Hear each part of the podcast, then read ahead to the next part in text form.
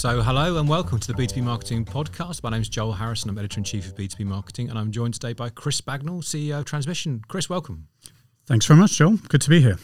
Well, it's great you could join us. Um, we're going to talk today about the Cannes Festival of Creativity, um, and where we uh, where we both were recently, and uh, I was participating in some of the events you're running at Transmission uh, at, at, the event at the festival. Just quickly, we're here at Turnmill Studios in London. Thank you to them for their letting us use their facilities, um, and um, we're going to be talking all about Cannes and what that looks like, its relevance in B two B marketing, um, and and all the things that is useful to B two B marketers to understand about it.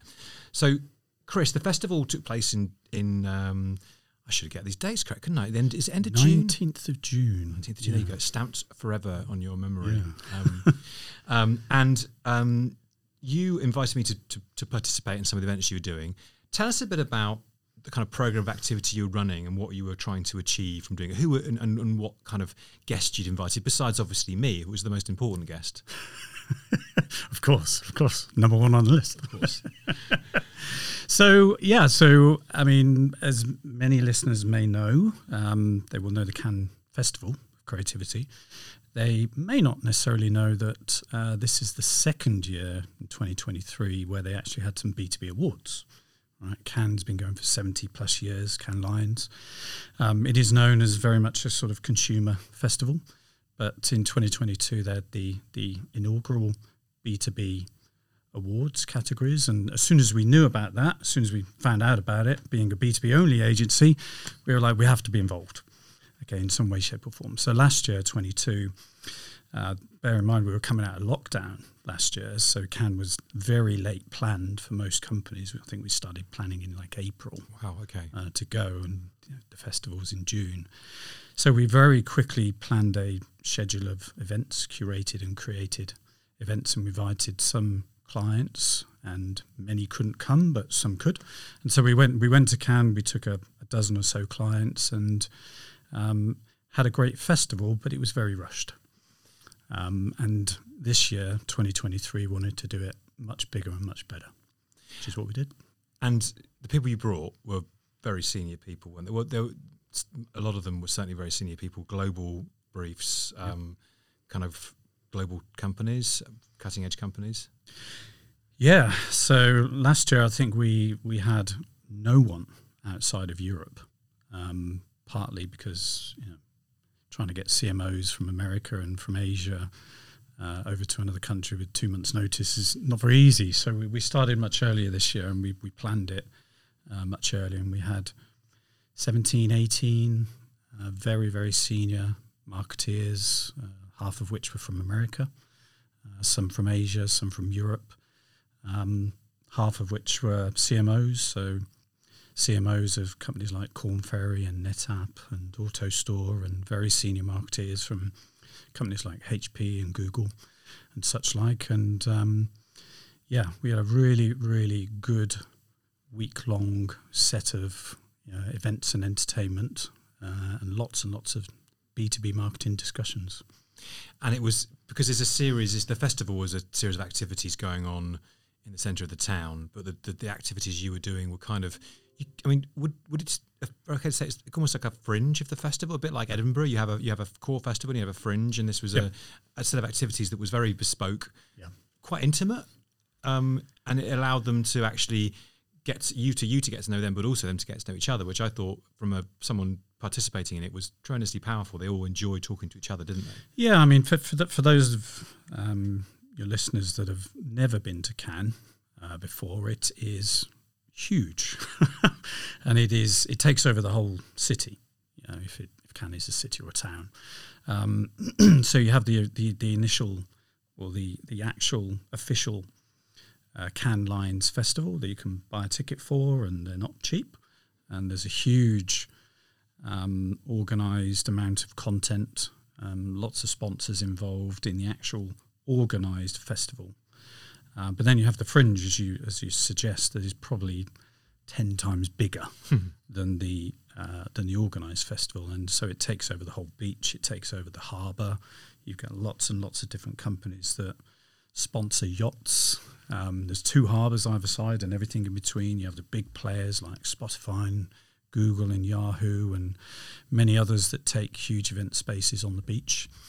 Um, and so the fringe, being a lot larger than the actual festival itself, gives you a lot of opportunities to get involved in stuff outside of buying a ticket. That's not to say that the ticket's not uh, valuable. It absolutely is, but it's you know when you're taking nearly twenty odd people and staff as well to buy a ticket for everyone when it's in the many thousands is a little bit expensive. So we curated and created our own content at the event. Um, many of which was uh, in conjunction with partners, so Google and uh, LinkedIn and Amazon and Meta and uh, a number of other partners where we created our own content.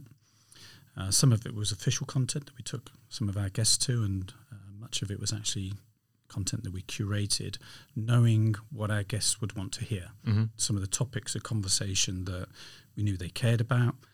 Obviously, these are very, very senior marketeers, so you don't want to get too much into the nitty gritty detail mm-hmm. of um, tech specs, if you like. So it was quite general top level conversations, but we covered everything from you know, what's going on in the world to how AI is going to change your business to the role of CMOs nowadays to the differences between CMOs and CFOs' views on brand in the boardroom and, and everything in between. And there were some great conversations. We could touch on that for in, in a moment. I mean, I think I think you, you, you described the festival very well. It is. I mean, I was I'd never been before. I thought it was fascinating. You know, the whole town is taken over, the, the hotels get taken over, the harbour gets taken over, um, and you need a kind of day almost to acclimatise to understand what's what's happening.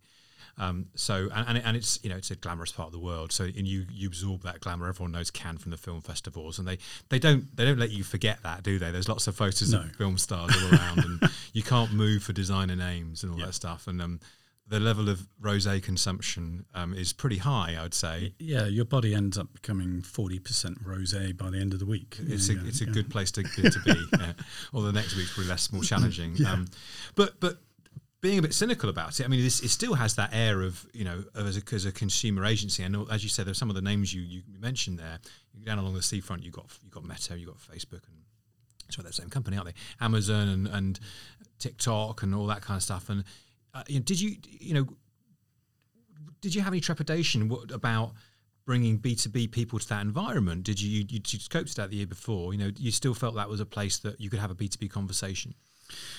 Yeah, very much so. I mean, not not just because of the awards, the B two B awards, which you know, obviously was the impetus in the first place, but um, as a as a global event or gathering of um, minds in our industry that is very much focused on creativity, although many adjacent areas nowadays, there is nothing bigger in the world, you know, literally.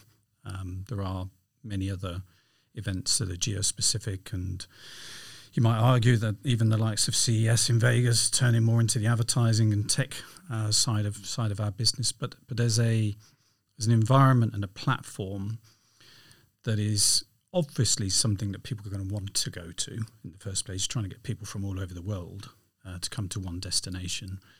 Um, it is the who's who of the broader creative industry, including you know media and entertainment as well, and ad tech.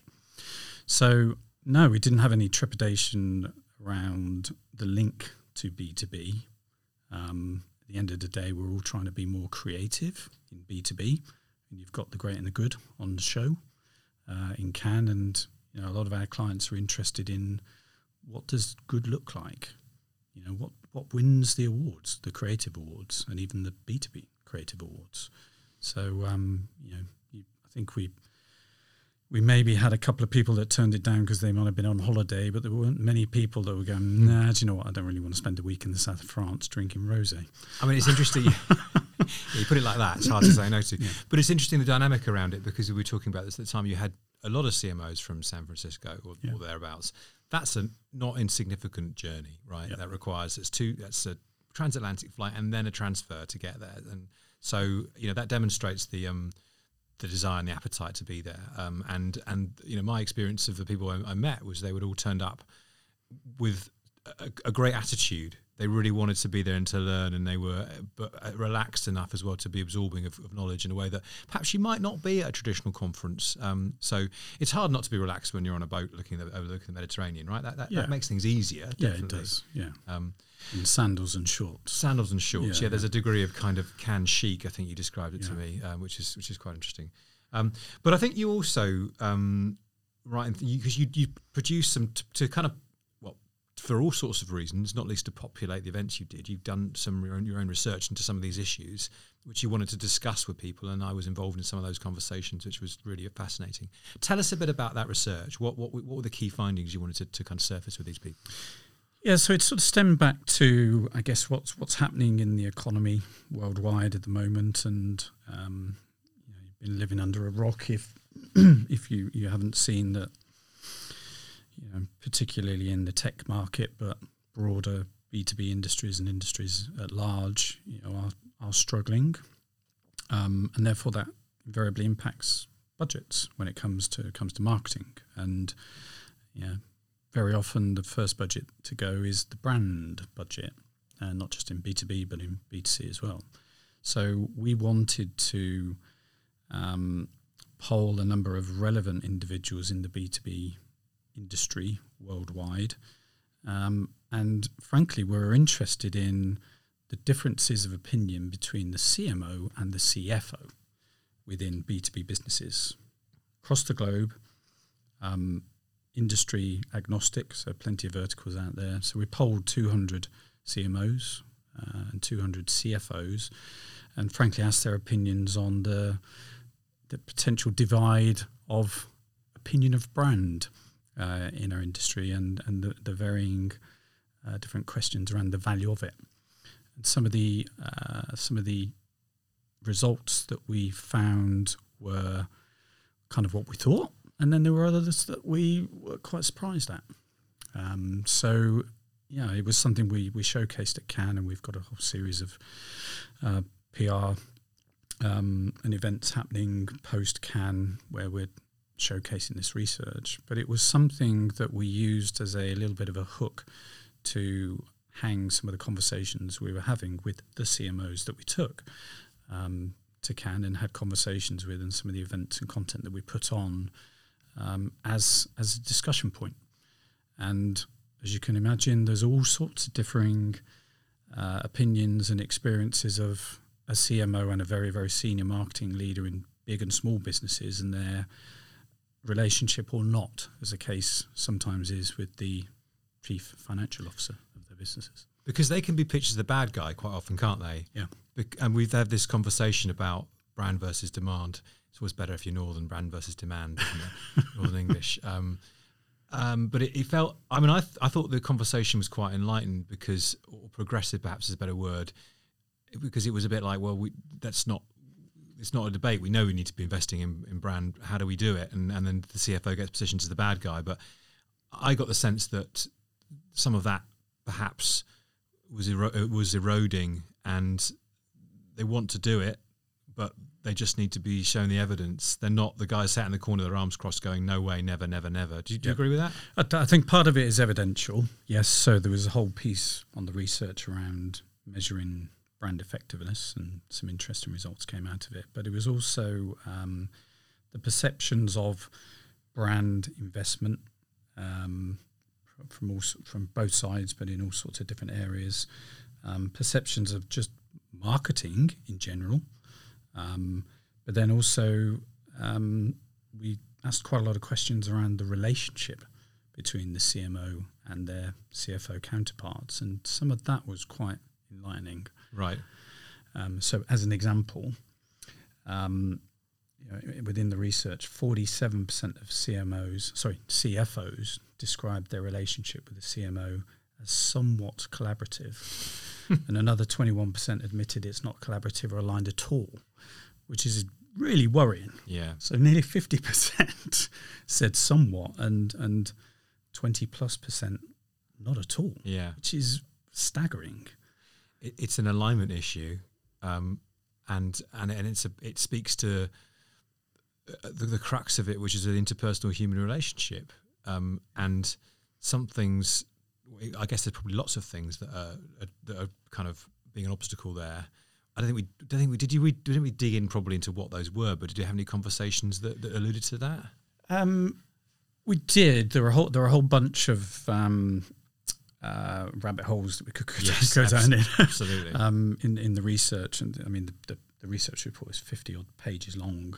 Um, so we do we do get quite granular, and we can slice and dice the, Yeah. the data by vertical and size of business and um, and such like. But um, another stat that I found quite compelling was um, only half CFOs were fairly confident in their CMO's ability to make effective commercial decisions, which again is staggering. So half yeah. only, you know, fairly confident, which Yeah. to me is fairly is not that strong. No, fairly doesn't fairly sounds like fairly doesn't feel comfortable to me. it's damning with faint praise, isn't it? Yeah. Yeah. Um, uh, that's that's that's not great. Um, It's, yeah, I mean, uh, another stat I'll throw, you know, around marketing investment, brand marketing investment. So 50% of CMOs say that budget allocated to brand marketing is too low.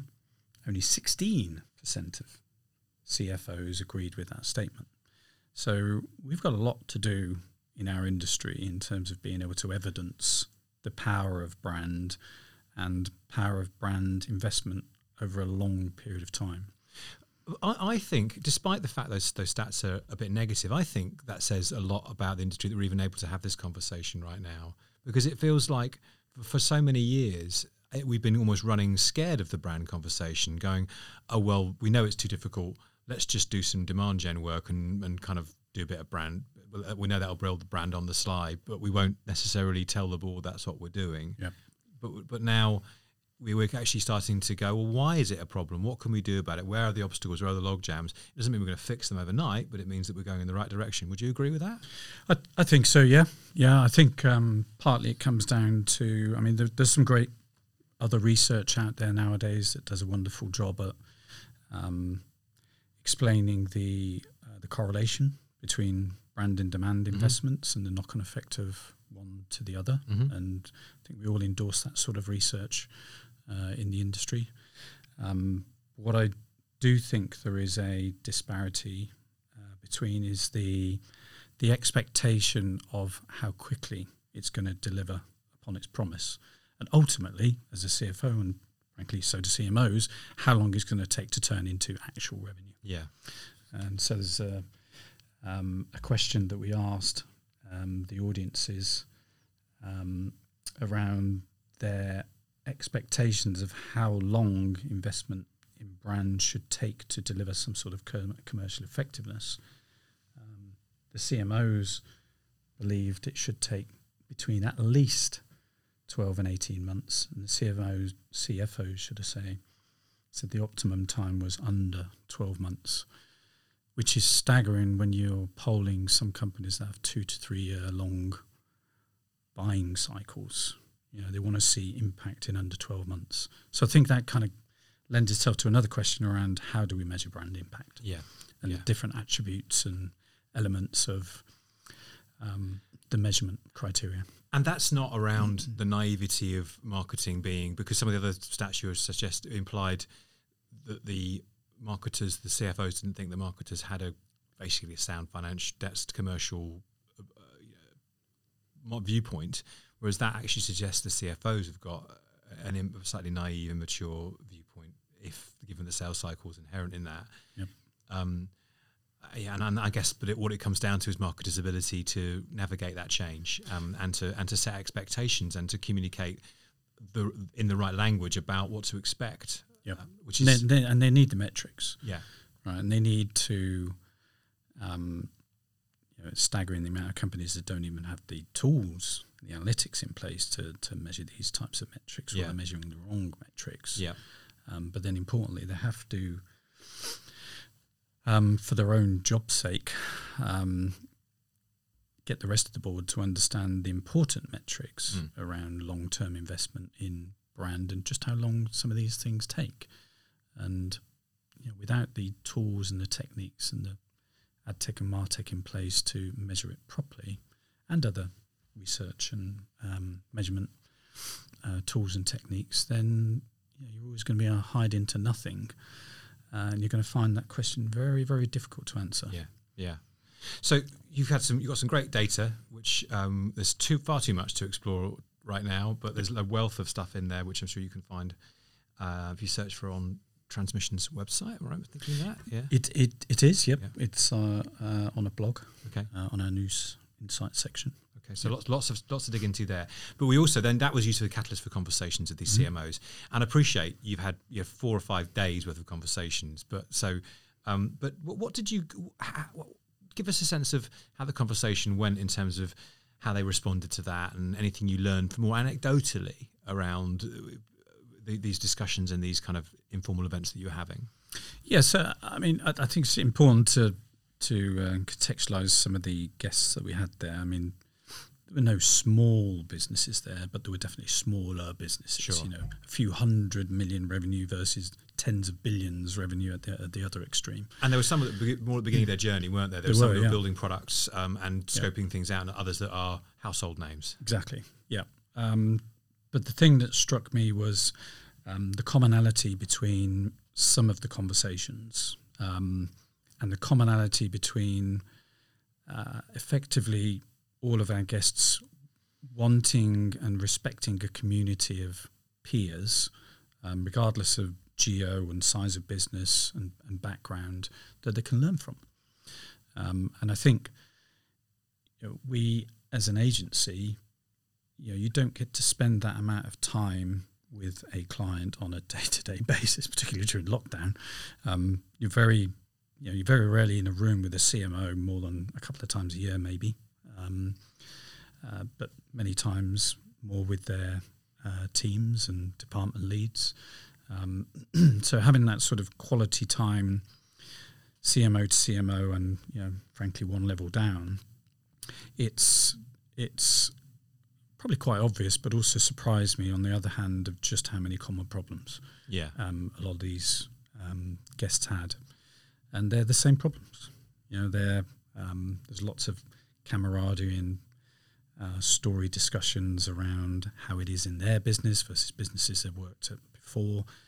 Um, so to that point, I think the um, the opportunity for some of these people to get together and just have that peer discussion is quite few and far between. Yeah. Actually, Yeah. uh, I think it's getting better. Um, we should encourage that as an industry, um, frankly, from all sides. Mhm. We're certainly trying to do it, hmm um, not just on the back of that, but bringing together like minded people to have shared discussions around common problems. Um, because we don't always have the right answers and all of the answers in agency. We have a point of view, Yeah. um, but we're always learning from our own experiences. And the more you can have those broader conversations in perhaps sometimes relaxed settings, uh, the better. I think one thing was undoubtedly true about it was that the context facilitated um, the dropping of of um, people's guards. guard, yeah, yeah. And yeah. so people were really, really happy to be candid in a way that I don't really remember being very often. You know, if you if, if, at a conference, it's very hard to do that. You get a very guarded conversation. Um, so that was that was super interesting. Um, I, mean, I thought one of the things that was quite surprising is we covered so much ground, but one of the sessions that I, the panel discussion I was involved with um, on a rather rocky boat at the time, I seem to remember, um, we were talking one of the questions around AI, um, and I, and I particularly given a lot of the companies, uh, a lot of tech companies here, right, and then these, I say, household names, Yep. very advanced companies. I didn't. I, I was. I expected there to be um, a more. They, they, they, they definitely hadn't figured it out. They were really Yep. kind of taking baby steps, and there was a lot of caution that came through in that. Um, and I think that's probably quite good news for marketers out there who assume that they're not at the bleeding edge of of things in their sector. Maybe they're a smaller business or a medium sized business. It, what it says to me is everyone's figuring out. Everyone's everyone's struggling with this, understanding the implications and the possibilities. Did you get that sense as well? Yeah, very much. Um, I mean, there, there's all sorts of different businesses there, um, not just from our guest side and the attendees, but from the, the sponsors and the, um, the the session sponsors and content providers and um, all of the businesses in the harbours and on the Croisette, and they they they're all in some way, shape, or form involved in AI, whether it's from a um, you know, you've got Google, for instance. They've been an AI first company for five years, and we had Google with us um, as a guest, and you know their their story around AI um, is probably about as progressed as some of the other um, businesses that perhaps haven't shouted from the rooftops about their AI involvement um, for as long as Google have. Um, but Google know that it is going to be a big part of their future. Mm. Um, they were very late to the party in announcing some of their um, usage of their AI Yep. tools, and others have been a bit more forthcoming.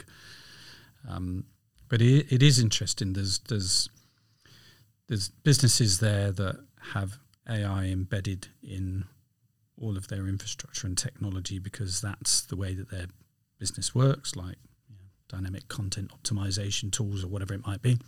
Then you've got other businesses there that are more sort of productivity oriented AI tools, and then you've got other businesses there that um, are part of perhaps the sort of media chain of events in terms of optimization. Yeah.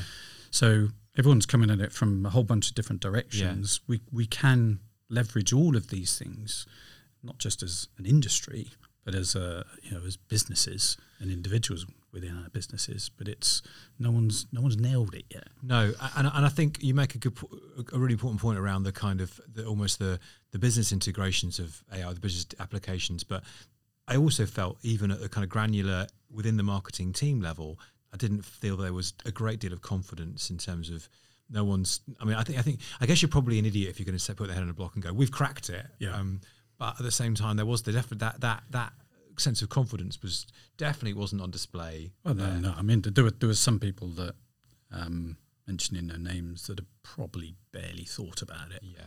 um, before that conference, and others that are relatively far progressed in terms of their thinking and use cases. And I mean, use cases over and above some of the generative AI obvious use cases that are more sort of mainstream. Um, so I think you know a lot of our guests learnt from their peers around half a dozen different areas that they could bring back into their businesses and just trial things. And I think that's the key with anything to do with AI. It's don't sit on the fence waiting for someone to give you the answer. It's Yeah. like get stuck in, Yeah. create a steering group, start tasking people with understanding how they can improve X, Y, and Z with some form of AI or Gen AI, um, and get involved. Because if you if you don't, you're going to be left behind in whatever industry you're in. Yeah, absolutely. Um, so we had some fantastic conversations as part of the sessions. I was I was joined you for a few days. I wasn't part of the whole thing, but I was. It was fascinating what I heard, and, and I really the, the the kind of sense of collaboration and sense of lack of guardedness was was was really impressive, and you know, and, and I'm sure will be brilliant in terms of opening doors and reinforcing relationships. We also talked a bit about context for the festival as a whole. You know, you mentioned that 21, or sorry, 22, my da- years are escaping me, was off the back of COVID. 23, um, you know, well, has the world returned to normality? Do we know what normality is? Because we're in this strange time with economic headwinds, et cetera, et cetera. Um, how did the festival feel on that perspective? Um, you know, as someone who's a newbie, if you arrived at that, you'd think there was no. You think you know, crisis, what crisis, Yeah. right? Everyone's going around having a good time. Um, there's a lot of logos on display. Could, could you was any of that visible to you as someone who's been there a bit longer? Yeah, I mean, I've been going for well, over 10 years. Um, it's changed quite dramatically, um, even from last year to this year. The, yeah, it is the Festival of Creativity, but it's always been known as the sort of media and advertising Festival of Creativity.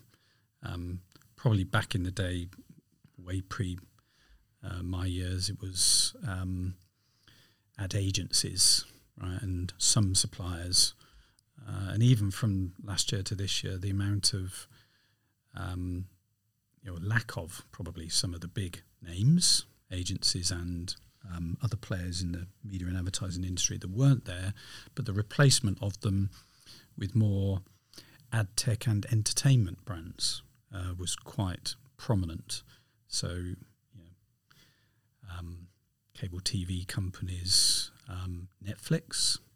You know, Netflix had a huge presence, took over a hotel on the main La Croisette.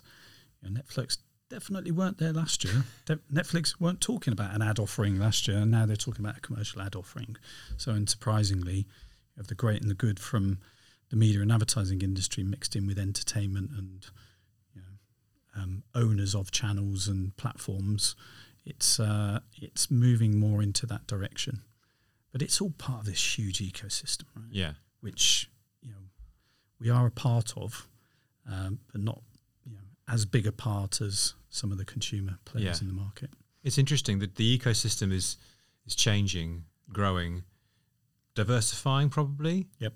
Um, but then again, the same boat, you literally the same boat, the same harbour. You've got PwC, for example. I, Yeah. I've got a personal contact there, and they're busy selling Martech solutions, right? So kind of quite traditional B two B stuff. Yep. Uh, I mean, not, nothing wrong with that. Absolutely, quite the opposite. Yeah. And then you've got these very global entertainment brands going on at the same time. Yeah. Fascinating. They're, they're, they're, I mean, all of the consultancies were there Yeah. in some way, shape, or form. Yeah. Yeah, but I mean, big, big audiences for them are you know CMOs, Yeah. uh, and you know, frankly, anyone that spends big amounts of money on anything to do with marketing infrastructure and sales, for that matter. Yeah, it's going to need to be there. Um, I mean, does that, in terms of the opportunity for you, does that change anything for as as, a, as something? As I imagine you've you've kind of put a stake in the ground there. I think you're you're thinking about it again for the future. Does that does that change the imp- the implications, the opportunities for you, or it just makes it different, more interesting? Uh, I, don't, I don't think so. Um, we want to be more of a part of the actual organised festival, um, which is um, somewhat a pay to play um, scenario. Um, but we, but we, do, we simply don't care about consumer audiences. Yeah. so, um, to, to answer your question, yes, we want to be a part of it, but in our own confined way. Yeah, And there's you know there's plenty of B two B content within the actual organised festival. But you've got to find it yeah, because it's so vast. yeah, Um, for us, it's about doing what we've done previously better.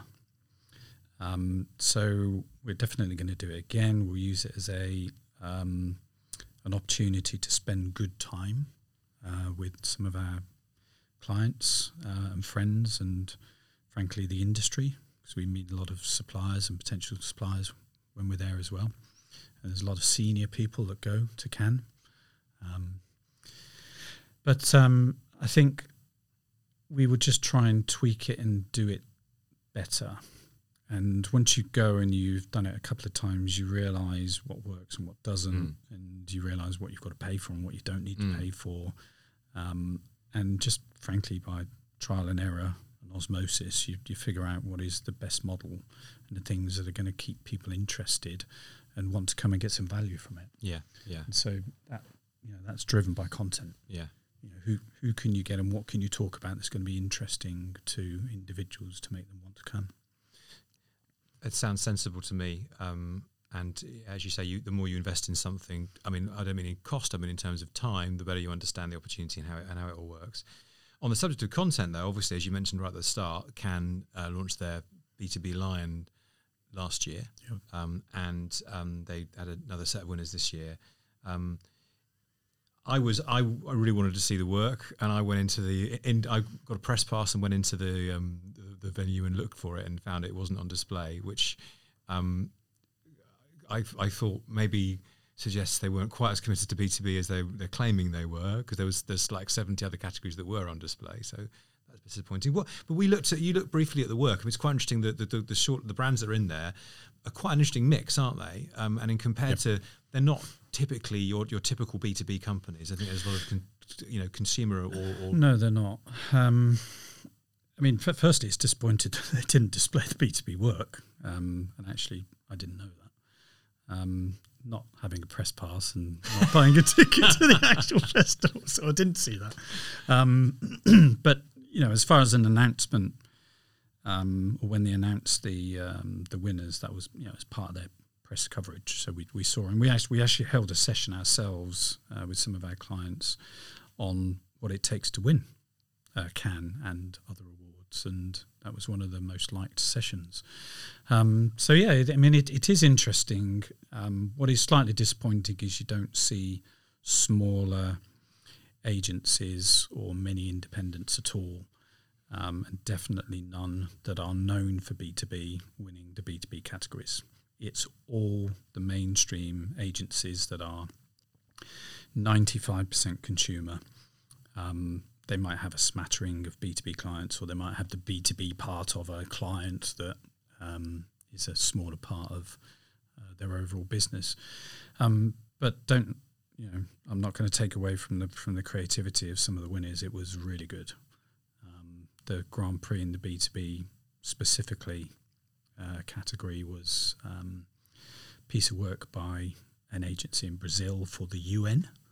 I mean, how many of you listeners work for the UN? Yeah, yeah. That's a difficult client to get. Absolutely.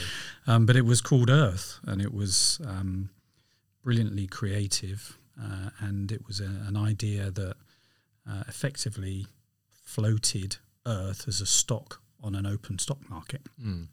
And tracked its performance over a period of time based on a whole bunch of parameters mm. around its, you know, environmental and societal um, change and news that's in current affairs on a day to day basis, and they tracked stock prices over a period of time. It really made a lot of people think about the damage we're doing to the earth and how certain political decisions have impacts on stock prices yeah.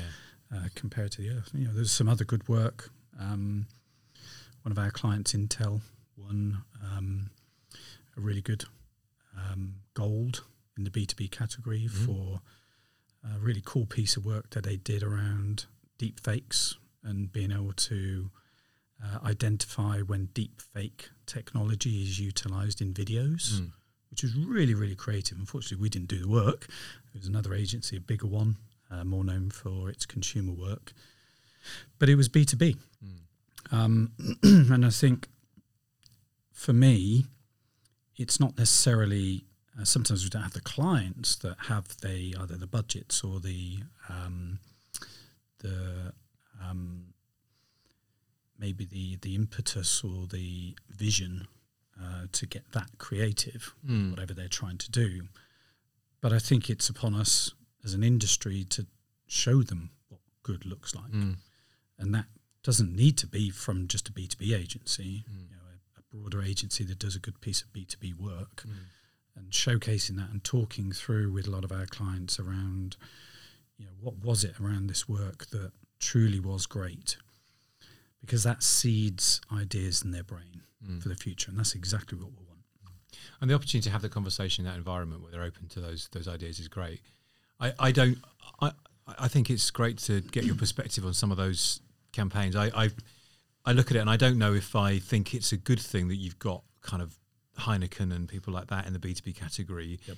because it's uh, you know what I feel like there's so much that needs to be celebrated that isn't Heineken yep. um, in all these these great B two B brands that are doing fantastic work under the radar with a different set of parameters. I guess it's I guess it's good to have had some diversity, right? That's the that's the audience that that that that, that festival, that awards program attracts that audience because it's a set of global um, agency brands, and sometimes you're probably getting stuff entered in multiple categories. Um, just I just look at it and I, I, looked at the shortlist and thought, or the winners and thought, how does that relate to yep. the, to who I talk to every day? Yeah. Um, and there was a disparity. That doesn't mean it's wrong, but um, it would be nice if the gap was closed and it wasn't just a. I'd, well, I'd hate it to be as a rubber stamp for people doing a bit of B2C work and getting another accolade for it and yep. not understanding the technicalities involved often in B2B. But you know, it's a step in the right direction. Maybe next year they'll put it on display as well. Um, let, us let's not forget, you know, a lot a lot of if not all of these brands, you know, Heinz won a bunch of B2Bs, Heineken. They all have trade. Mm. They all have trade channels, which is you know is B two B. Yeah, and so we, you know, like I say, you know, a lot of these these businesses have a small portion of their spend and creativity that goes into B two B, but mm. it's still B two B. Mm. And I think it's, you know, like I say, it's it's probably our our um, you know our duty to show clients what good can look like, mm. despite what it's traditionally looked like yeah. in our industry. Yeah. Well, we should we definitely all aspire to better things, right? Yeah. Um, and any way we can get that stimulus and raise our game is, is got to be a good thing. So, um, we talked a lot about the festival um, and about your involvement there. Um, you're going back next year, but somebody who's thinking about attending, um, who's, who's, aware that there's some B, this B2B stuff around the fringes um, uh, of, um, uh, of, of B, uh, that relates to B2B marketing, and someone's thinking about going, what would you say to them? What, what, what advice would you give them to get the best out of, um, out of participating? Yeah, I mean, do, do not underestimate the scale of it. It's vast. Um, so for forward planning, what you're going to do, um, when, and all of the different content that you want to be, and not just content, by the way, lunches and entertainment, and I mean there are huge names and bands and DJs um, that are there um, throughout the week and you can get invited to a lot of parties. And so just planning your schedule from top to bottom is you know well worth spending good time on you know, because you, you, know, you, you, saw how busy it was. Absolutely. trying to get a cab from one place to another that might take you far less time if you walk backwards. Uh, frankly, it's a ch- challenge itself, and if you need to be in one place you know, one minute and another place in you know, half an hour later, you know, extend that by an extra half an hour just to get there. So pl- plan plan what you're going to do. There's going to be a whole bunch of conflicting things um, on at the same time because there is just so much going on.